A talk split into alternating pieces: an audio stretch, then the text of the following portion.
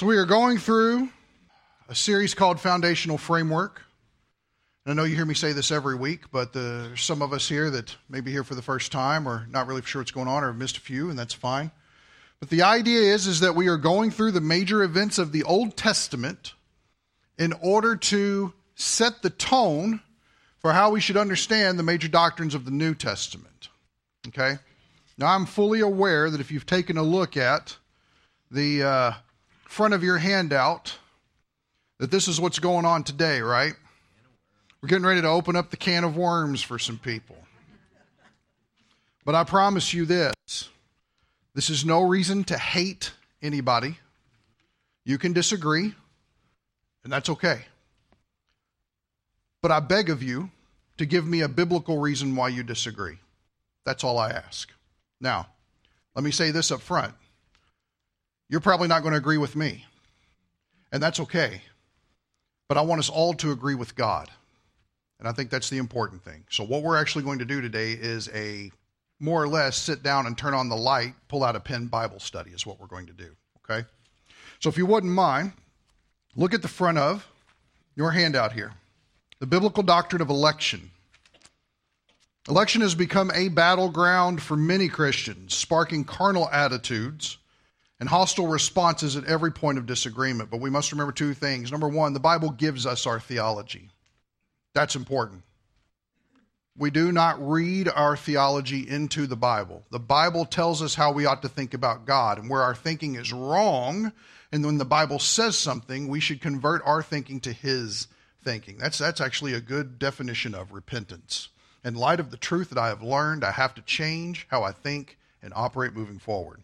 And number two, we are to operate in love. I am blown away by how many people want to talk or argue with me about this issue, and they are some of the most unloving people I've ever met in my life.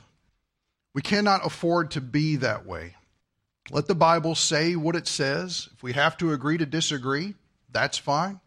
But I simply want to show you what the Word of God has to say about it. So take your Bible, turn with me to Genesis 12. And we are going to do a lot of flipping around in the scriptures today, so make sure that your fingers are all nimble. If you need some coffee, let me know. We'll go out and get that too. I mean, that's why it's on a cart, right? So we can bring it down the middle aisle and serve people as it goes. Genesis chapter 12. And we've read this before, but you can never read it enough. Verse 1 Now the Lord said to Abram, Go forth from your country and from your relatives and from your father's house to the land which I will show you. Stop. There's your land promise, right? Number two, and I will make you a great nation. There's the seed or the offspring promise. And remember, this is the very little little nucleus of what these promises become when they blossom into the covenant in chapter 15. And I will bless you.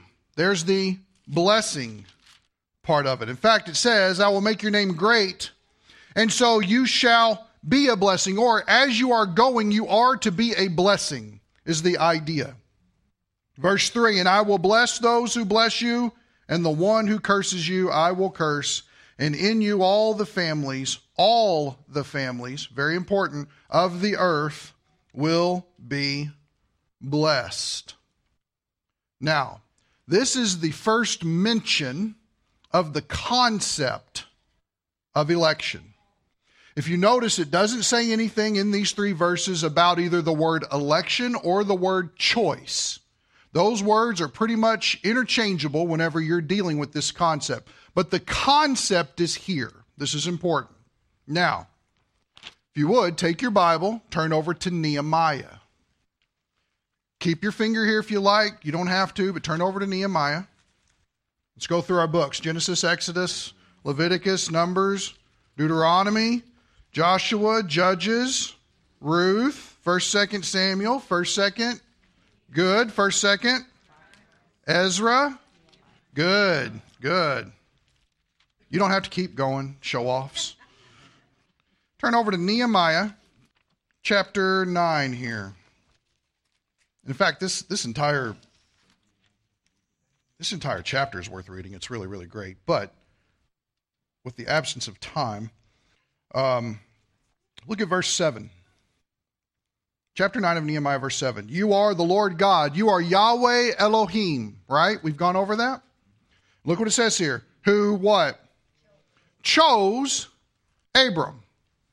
Now, this Hebrew word here, and Pastor Steve is going to correct me, I'm sure, but is Bahar. Is that correct? Did I add the guttural correctly, Pastor Steve? Bahar. Is that right? It's close, close enough. I like it. Good. You got to have that guttural thing in there, Bahar. So, but the idea here is choosing, selecting. I'll take this one, is the idea. Who chose Abram and brought him out of Ur of the Chaldees and gave him the name Abraham. Now, what are we doing here? We are using what is called the analogy of Scripture. And what that is, is that any time that you are reading through a passage and you come across an event or a doctrine that is in place, if you can find other corresponding scriptures that speak to that same event or doctrine, you collect them all together and essentially you use scripture as its own commentary on scripture. Everybody got that? So notice, even though we have the concept of election in Genesis 12, 1 through 3, we find out that it is an event where God chooses Abram in chapter 9, verse 7. Does all that make sense? So we are showing how election is found in this situation.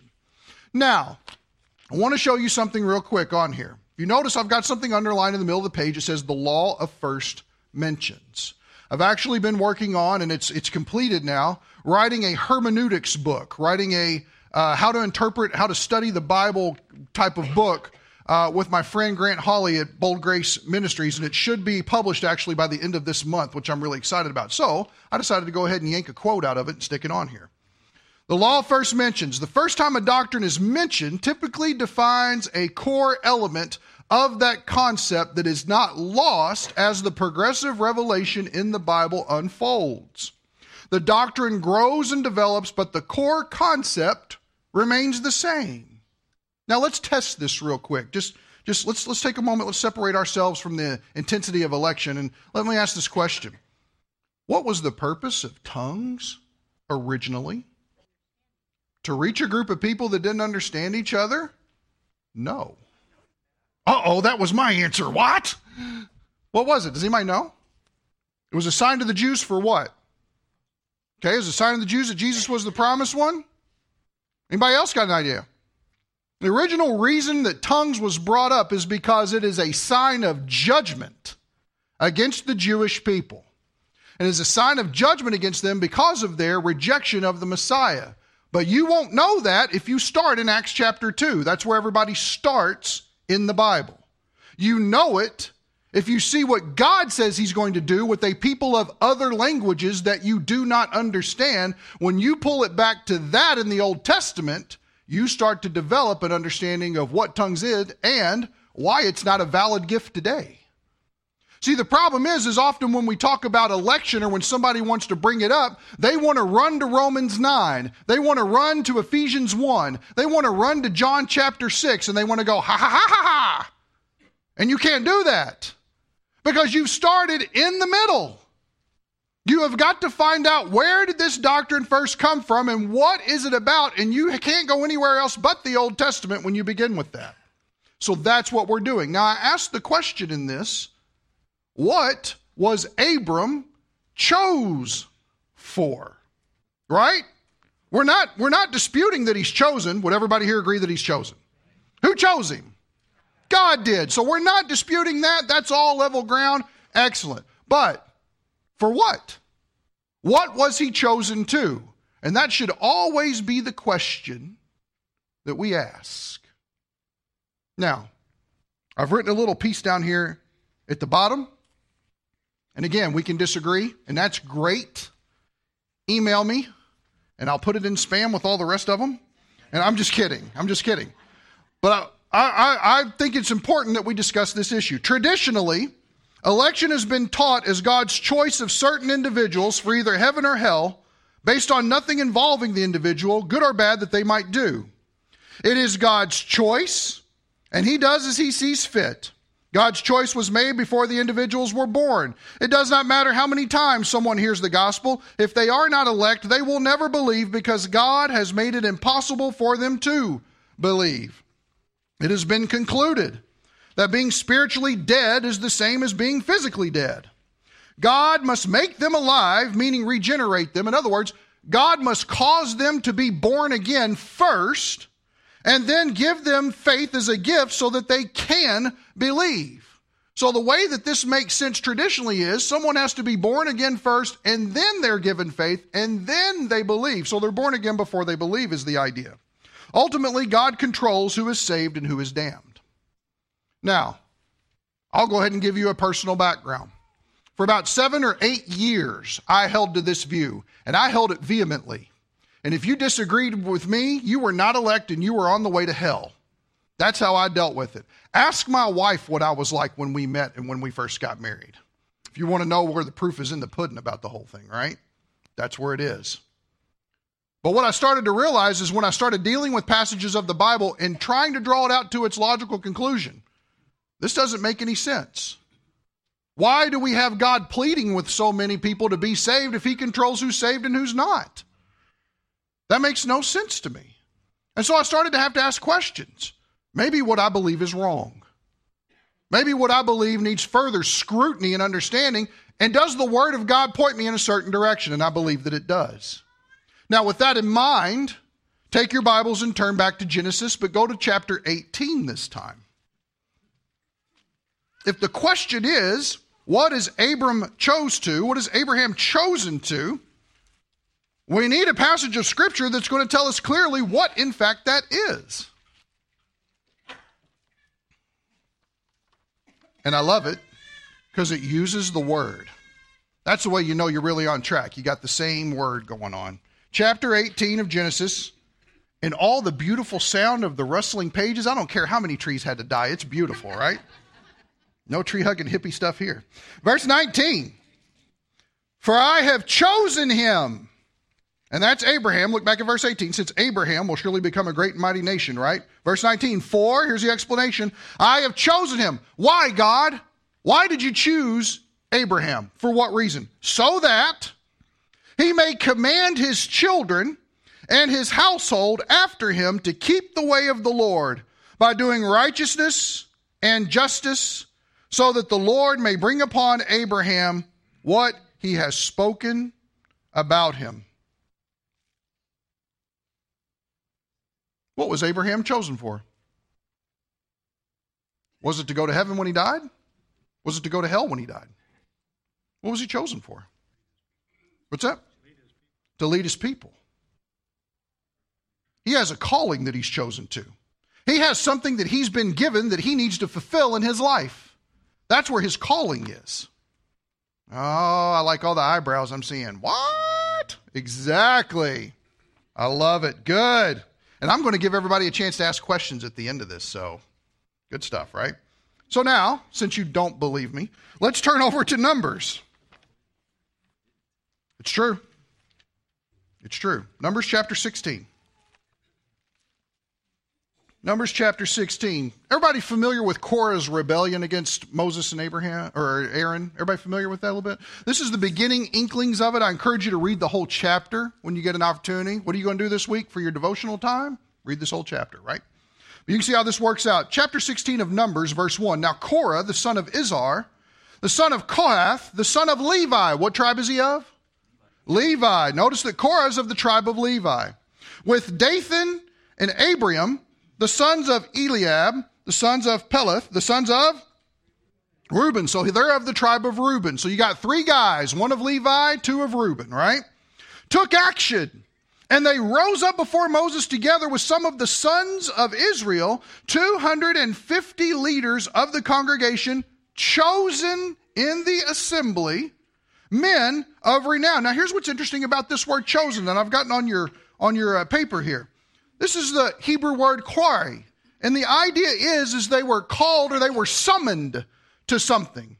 They were called to a point. This is not Bahar, okay? It's not the same word. But yet, notice they decided to translate it still as chosen. They were called to something. Now, it's 250 men who are leaders of their congregation. Let me ask you, what do you think they were chosen to? Leadership. They're chosen to lead these people. Notice it's not they were chosen to heaven or hell. That's not here. Notice it says here. What's that? Who did choose them? Could have been God. It was probably amongst the people. It could have been the time whenever Jethro said, Moses, you're wearing yourself out. Remember? And Moses said, Well, great, let's step back here and we'll choose some people and you'll be over thousands and you'll be over hundreds and you'll be over fifties. That could have been the time that they were chosen. But it were people who were appointed in and amongst themselves to certain roles in order to fulfill.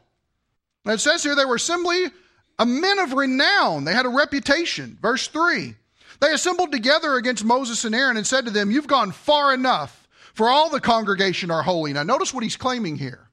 The whole thing that Korah is claiming is that it doesn't matter about just the priests who are in the line of Aaron, it's the idea that all of them are holy. Not just these people. And Moses and Aaron were of the tribe of what? Levi. Okay, so this is important.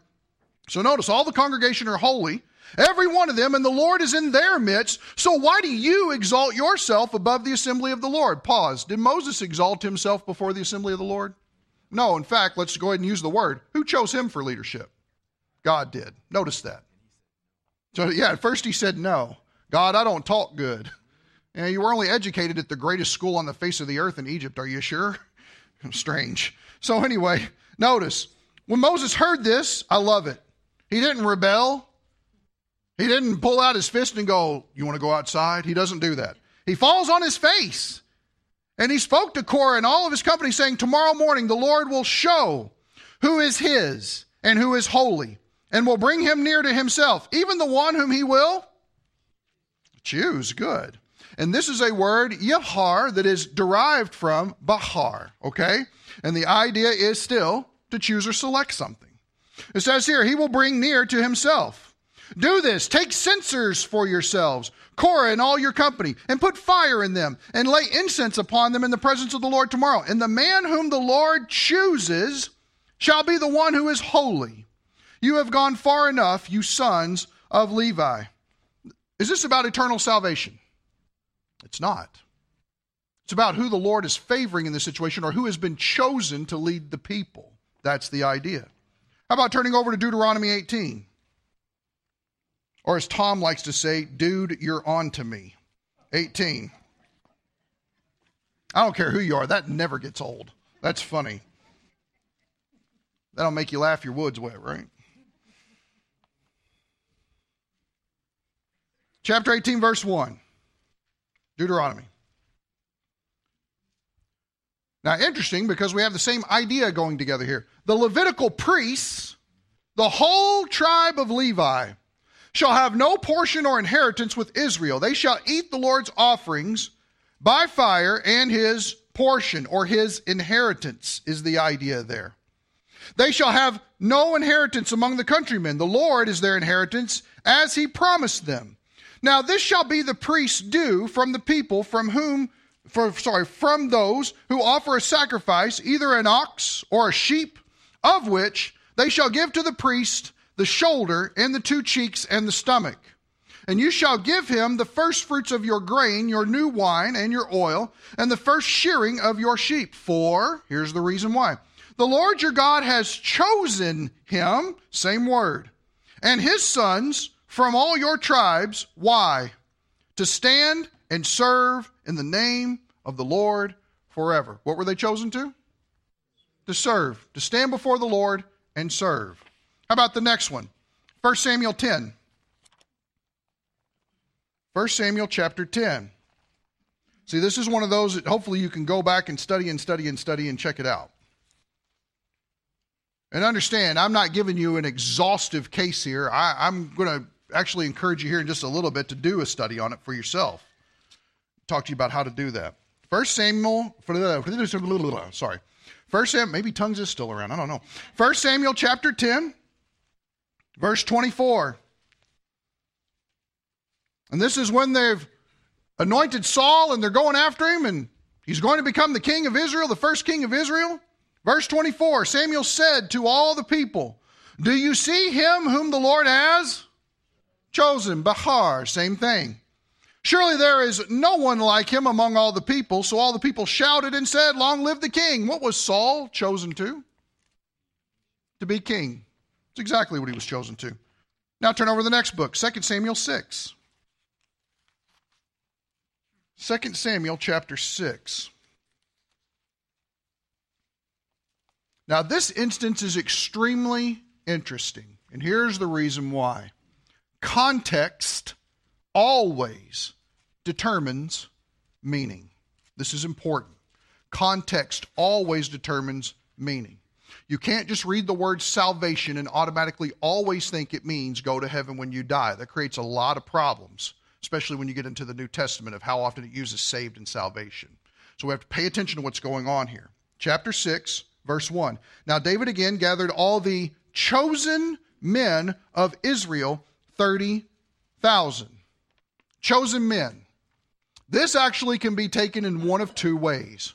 It's either one, what we've seen so far, they were chosen and appointed to a certain task. They are part of the men of Israel who are to rise up and to go forward as soldiers, or it could actually be translated as choice men, meaning that special, or there's something about it is the reason for its choosing. It had a higher value or a higher worth. Maybe these were the ones that were strong amongst the people. We don't know. I would say that's a second definition that's possible, but I would stick more with the first definition to understand what it's about, okay?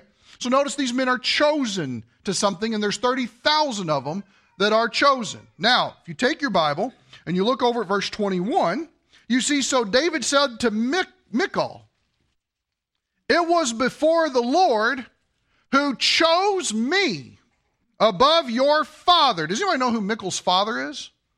King Saul. Chose me above your father and above all his house to appoint me ruler over the people of the Lord, over Israel. Therefore, I will celebrate before the Lord. In fact, Michal was real upset because, man, David was the John Travolta of his day. Okay? He could straight shake a leg like nobody's business. And she was upset because he was celebrating the incoming of the ark. So she got mad and looked upon him spitefully. And he goes, Wait a second, let's talk about where the real beginning of this is from. God actually chose me to replace your father as what? King. He was chosen to be king. Now, another interesting thing we could do is sit here and ask, okay, well, where's the first place that this word, Bahar, shows up at? Take your Bible, turn with me to Genesis 6. Talk about the first meaning of the concept, let's talk about the first meaning of where the word occurs. Genesis 6. Let's look at verses 1 and 2. Now it came about when men began to multiply on the face of the land, and daughters were born to them, that the sons of God saw that the daughters of men were beautiful and they took wives for themselves, whomever they chose. Somebody have a different translation besides chose there? Whomever they chose. There's the first mention of this word in Scripture, Bahar. In fact, it's also used, if we want to look over in chapter 13 real quick, turn over to 13. This is used whenever Lot has the opportunity from Abraham to say, hey, look any direction that you want. Choose whatever section of land that you want. You take your stuff and you go that way. I'll take my stuff. I'll go the other way. And so notice what it says here, chapter 13, verse 11. So Lot what? Chose for himself all the valley of the Jordan, and Lot journeyed eastward. Thus they separated from each other. What did Lot choose? Section of land. Section of land to deal with. Now, you look down at your papers, we have this last example here I want to share with you. I want you to pay close attention to it. It's very important. Isaiah chapter 42. We're going to start in verse 1. Read these four verses. I ask you a couple of questions about it. Chapter 42, verse 1 Behold, my servant whom I uphold, my chosen one, in whom my soul delights. I have put my spirit upon him, and he will bring forth justice to the nations. He will not cry out or raise his voice, nor make his voice heard in the street. A bruised reed he will not break, and a dimly burning wick he will not extinguish. He will faithfully bring forth justice. He will not be disheartened or crushed until he has established justice in the earth. And the coastlands will wait expectantly for his law or for his instruction. Now, here's a question. Just by reading these four verses, and we could go on and look at it. Who's this about in Isaiah 42? It's about the Messiah, it's about Jesus. Is Jesus listed, or the Messiah? Let's, let's say the Messiah, since we're not using the word Jesus. We don't use it till Matthew chapter 1. But would you, are we clear here that he's chosen? Yeah, no problem. Who chose him? What was he chosen for? To be the Messiah. Not only that, let's be more specific about it. To serve, notice, my servant. Uh, notice that God's soul delights in him, which is good stuff. He's put his spirit upon him. That's good. He will bring forth justice to the nations. Now, I don't know about you, but when we talk about a justice of the peace, who are we talking about? A judge. Notice that Jesus has been chosen to be judge. That's important. That has a lot of ramifications when you're dealing with end times. Who is the judge of all things? What's well, Jesus Christ? Father's appointed to him all things a judge. Notice that you have other things here, not crowd in the street, those types of things.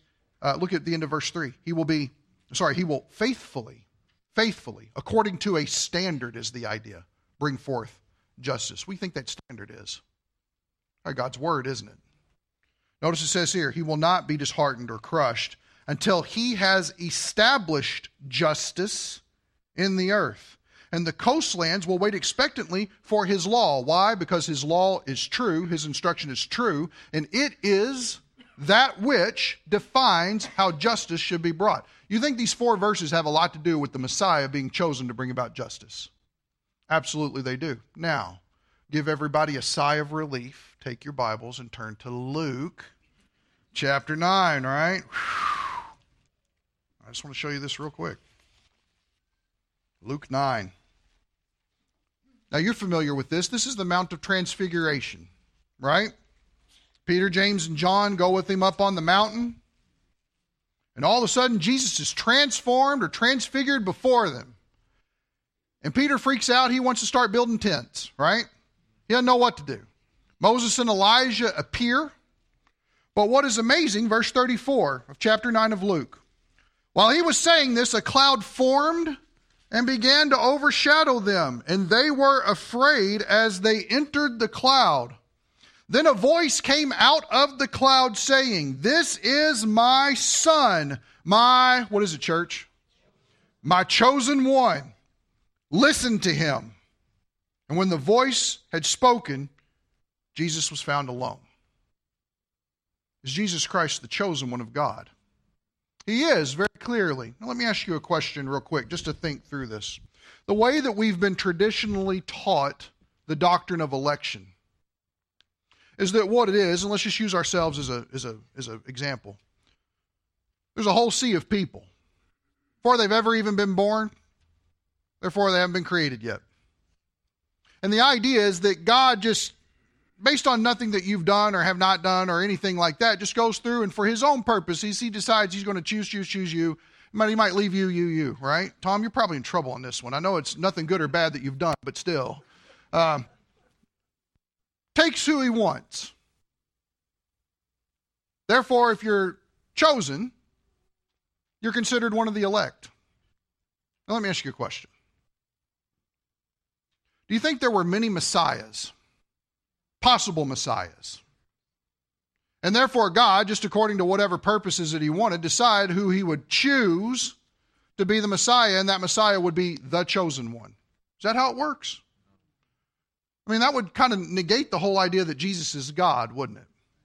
If that's not how Jesus is chosen, why in the world would we think that's how we are chosen? Does that make sense? Instead, what we see is that Jesus is chosen to a ministry, a vocation, a calling. Jesus certainly wasn't chosen to go to heaven or hell when he died, was he? No, not at all. In fact, I'll go ahead and say this you can't find one verse in the entire Bible that says that someone was chosen to heaven or hell when they die. You can't find one. Yet, you read a lot of popular theological literature that's out there today, and that's what you commonly find all the time. And what it's done is it's created this fatalistic idea. This, well, it couldn't have been any other way. Well, it's just determined. And what you find out is, is that for people who believe in God and travel down that path, and for people who are atheists and don't believe in God, they travel down that path too. Because what you find out is that DNA, material, matter, that's always been what they say is the chief of everything, well, you couldn't have done anything other than what you did because that's how your processes are playing out. In other words, there's no freedom.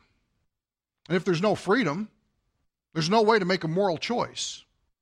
And if there's no way to make a moral choice, then it doesn't really matter what is good or bad because you couldn't have done otherwise. So, therefore, all you have is that God is reduced to a will, not a personal creator who cares about his kids.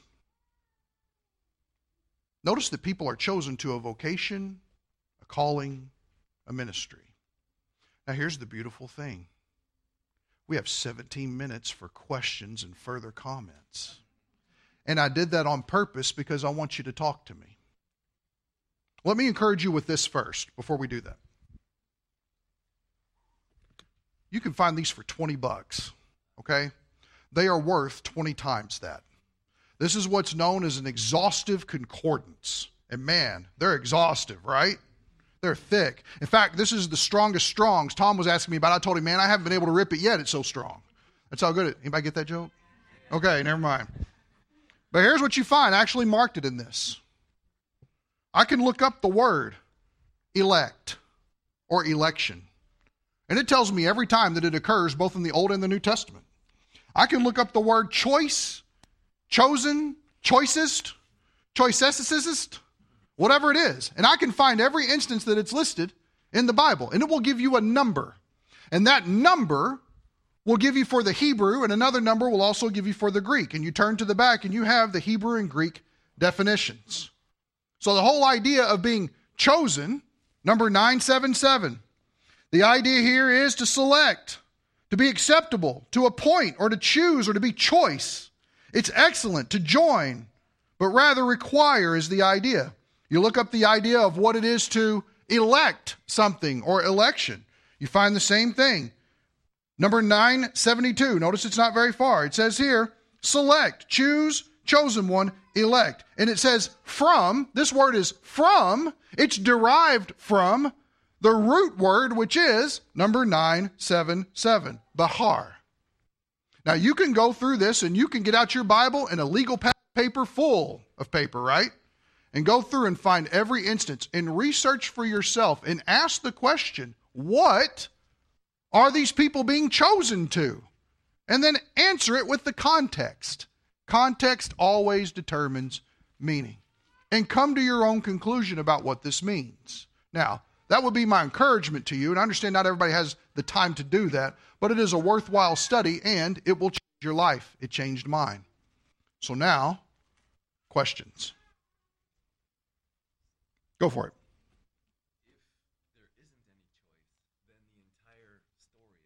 makes no sense. Okay. So, any, to me, anybody who's saying, gee, God predetermines one way or another. Paul brings up a good point. If there is no ability for man to choose, then what's going on in the Garden of Eden? Let me give you the example, let me give you the answer. The answer that is traditionally given is well, that's easy. Since God knows all things, and since He meticulously predetermines all things, He, he predetermined for Adam and Eve to sin. Sin is part of what God wanted to happen. Now, I don't know about you, but just from what you understand about the Bible, does that seem consistent with the character of God? Not at all. It's scary. It's scary stuff. So you're exactly right. The idea to get around that, or the idea to answer that question is well, it's because God predetermined sin. God's okay with using sin, He's the author of sin. And I think that's wrong. Other questions? Feel free to talk. It's okay. Would, would, would that not be better defined as uh, Adam had a free will? I- and that he chose, he chose Mhm. to disobey God. I do believe that Adam had a free will and he chose to disobey God. Some of the arguments that are used that Adam was the only person who ever had a free will. And when he chose to disobey God, it thrust everybody else into a situation where all they can do is choose sin all the time. So they're, they're kind of helpless and out there. In fact, it's often described as the doctrine of total depravity, but that's not a correct term for it. It's actually total inability. You have no ability whatsoever to respond to God at all, is the idea. And that's where it comes back to the comment of you've equated being spiritually dead with being physically dead. I have a lot of problems with that because I see that the Bible teaches something completely different. For instance, anybody tried to bring charges against somebody who's physically dead, take them to court? No, except for who I know of. And that didn't work out well. But do dead people get speeding tickets? No. Who's is everybody with me? Everybody sleep. Is it too hot in here? Okay, just want to make sure everybody's like, oh, I don't care. Police don't write dead people speeding tickets. Dead people aren't charged for murder. They can't stand trial. Why? Because they can't sin. They're already dead in trespasses and sins. Yes, I agree.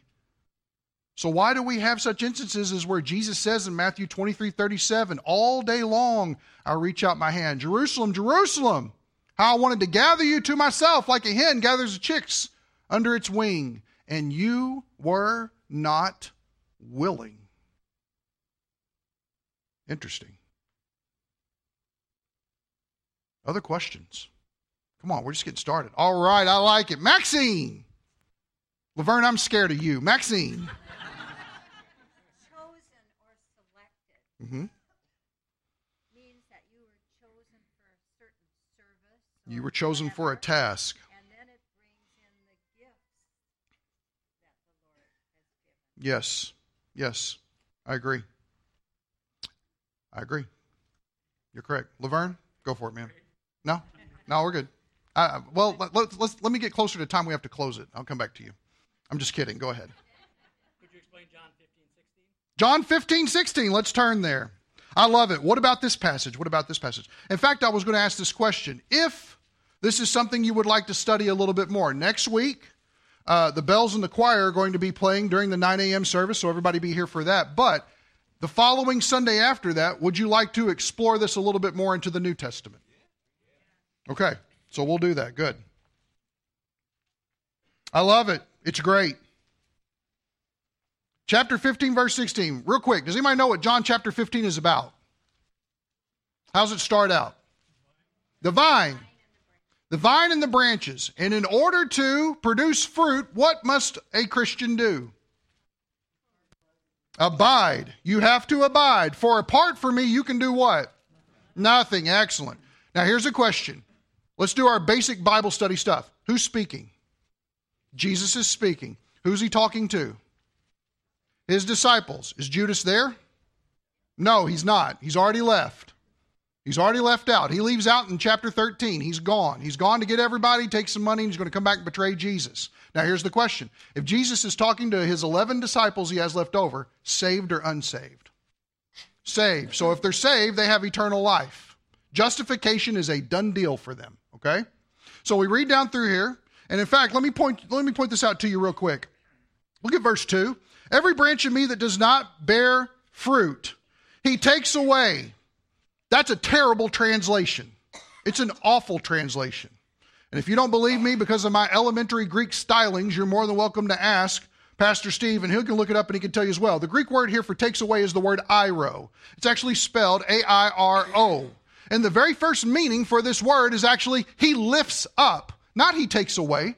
Some of your translations will say he takes them away to be burned, is the idea. And immediately, because we've seen fire, that must be hell, and that's what we conclude. If you're not really living for Jesus, you're not really saved. That's crazy. Your acceptance in Christ is because of his work, not yours. That's important. So, in this idea here, it's actually he lifts them up. If you're not bearing fruit, like a gracious vine dresser who comes upon a vine that is not bearing fruit, he takes the time to lift it up. And if you get an opportunity to study viticulture, which is this whole idea in first century Israel of what it takes to get vines to produce fruit, It's a very painstaking and slow process where the vine dresser has to be very careful and wise of how he works with this fruitless vine. It's actually a, a very beautiful picture. We'll get there eventually. But down to 16. In fact, let's get some context. Verse 12. This is my commandment that you love one another, just as I have loved you. Greater love has no one than this, that one lay down his life for his friends. You are my friends if you do what I command you. Notice it doesn't say you are truly saved if you do what I command you. It doesn't say that. He's talking about intimacy in their relationship. He says here, verse 15, No longer do I call you slaves, for the slave does not know what his master is doing, but I have called you friends. For all things I have heard from my Father, I have made known to you. Now stop. Does Jesus have a pretty special relationship with these 11 if that's the case? Absolutely. We see that from the context. So now we get the verse in question. You did not choose me. Is that true?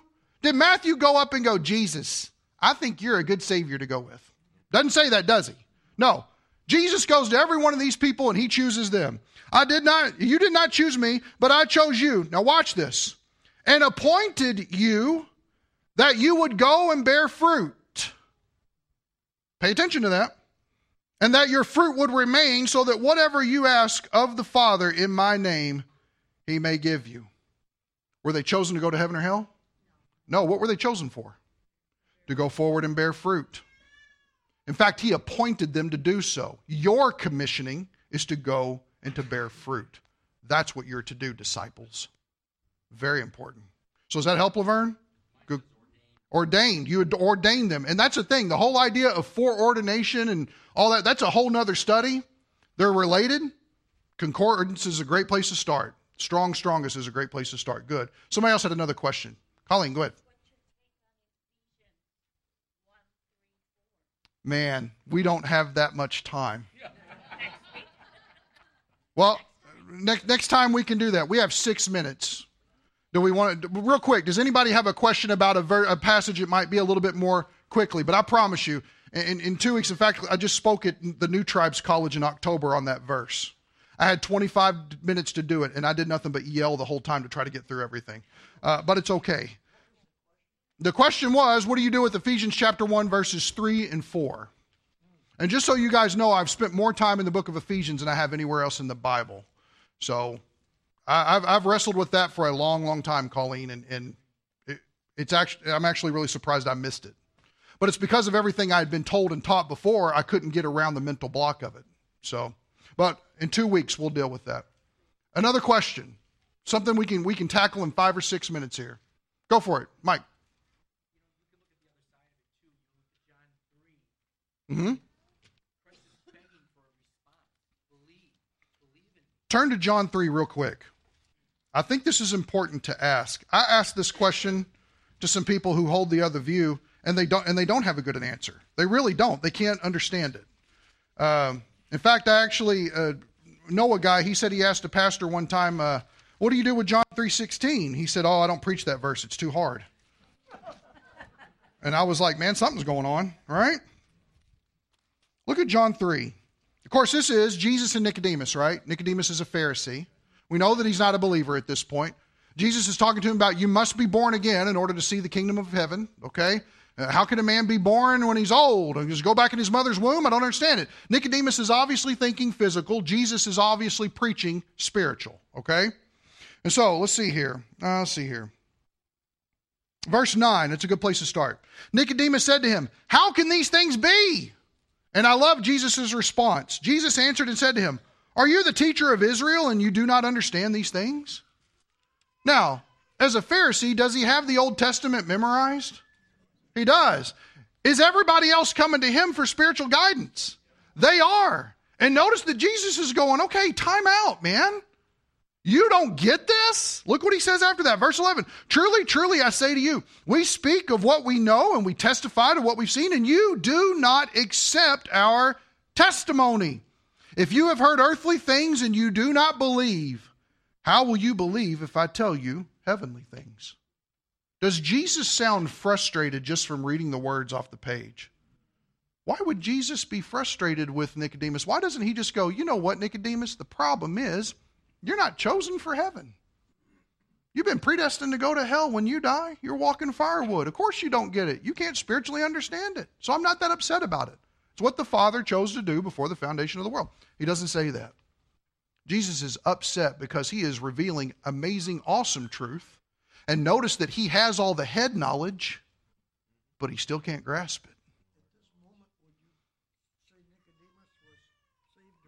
I would say that he's unsaved. It doesn't seem like we have any evidence of his salvation until he comes along with Joseph of Arimathea and helps with the body of Jesus after the crucifixion.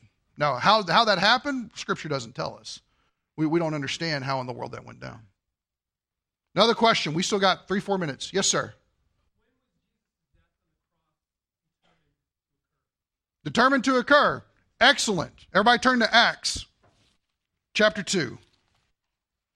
Is it 2? Maybe it's 4. Let me look here.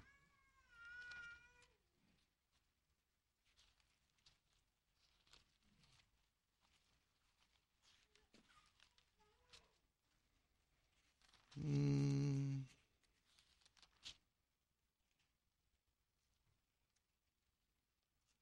Oh man, since this is a new Bible, I don't have it marked. Let me look.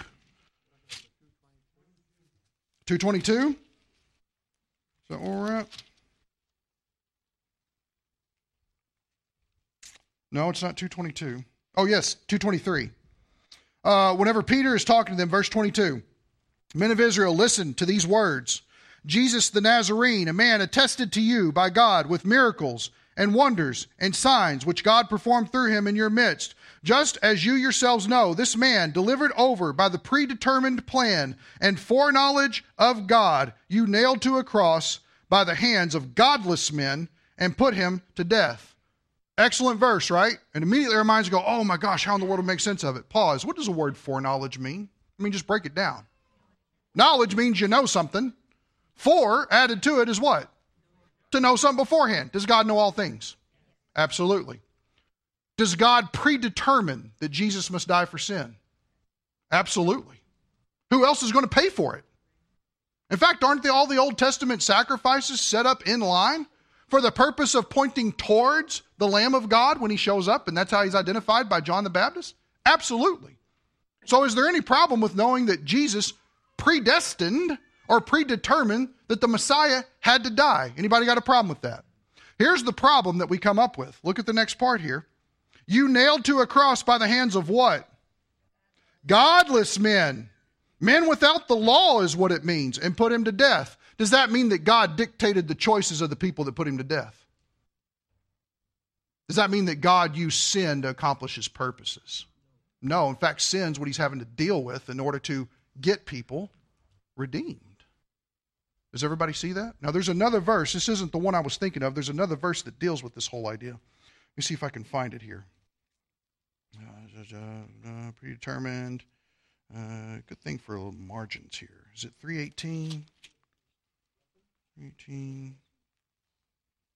Mm, no. Good grief. What's that? We only got six minutes. Gotta find it. Good gravy. See, this, it's fun because you're putting me on the spot. It's bad because I haven't marked this in my Bible. Uh, my other Bible's all marked up, so. Jeremy has the microphone. That's correct. Thank you, Tom. Um, I want to say it's four. Delivered him up for 10. Mm. Crucify, got raised from the dead by this name. No. 322. No. Hmm. I love it. We're all like studiously into it. That's great. 428. Yes, that's it. Everybody go to 428. Excellent.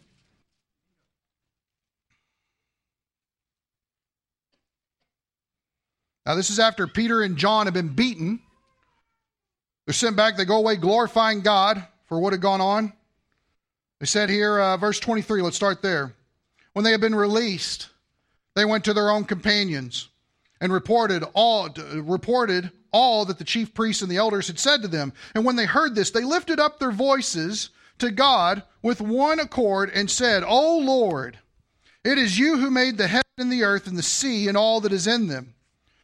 Who, by the Holy Spirit, through the mouth of our father David, your servant, said, Why did the Gentiles rage and the peoples devise futile things? The kings of the earth took their stand, and the rulers were gathered together against the Lord and against his Christ.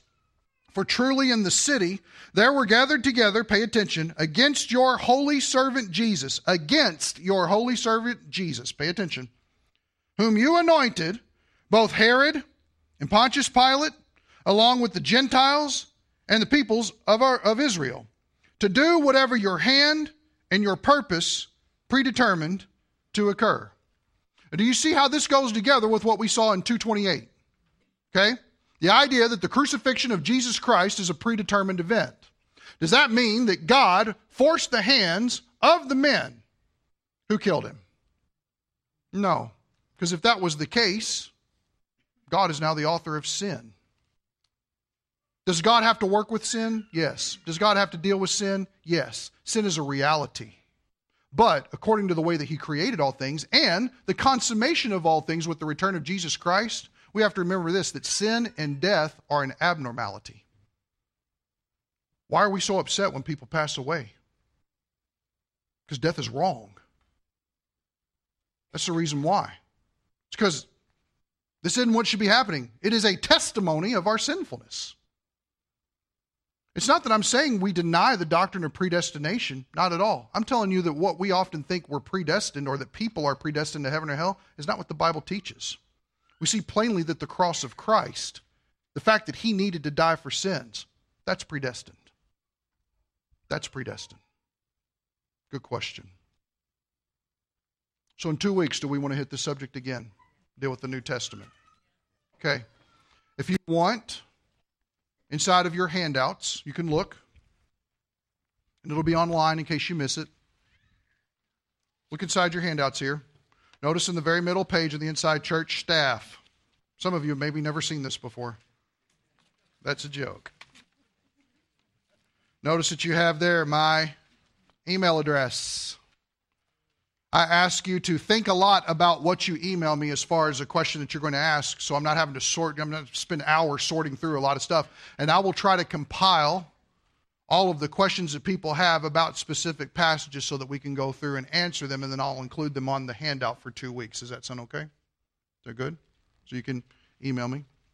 Uh, if you want to talk to me on the phone about it or something to stop by here like Tom does inconveniently all the time, uh, in order to talk to me about some things, uh, actually, he's very helpful. He's a good, good man. Yeah, bring food, bring coffee.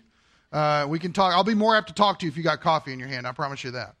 So, and then we will, we will, we will definitely do that. So, and you guys have been really good about this. Nobody's called for a meeting for my firing or nothing. That's great.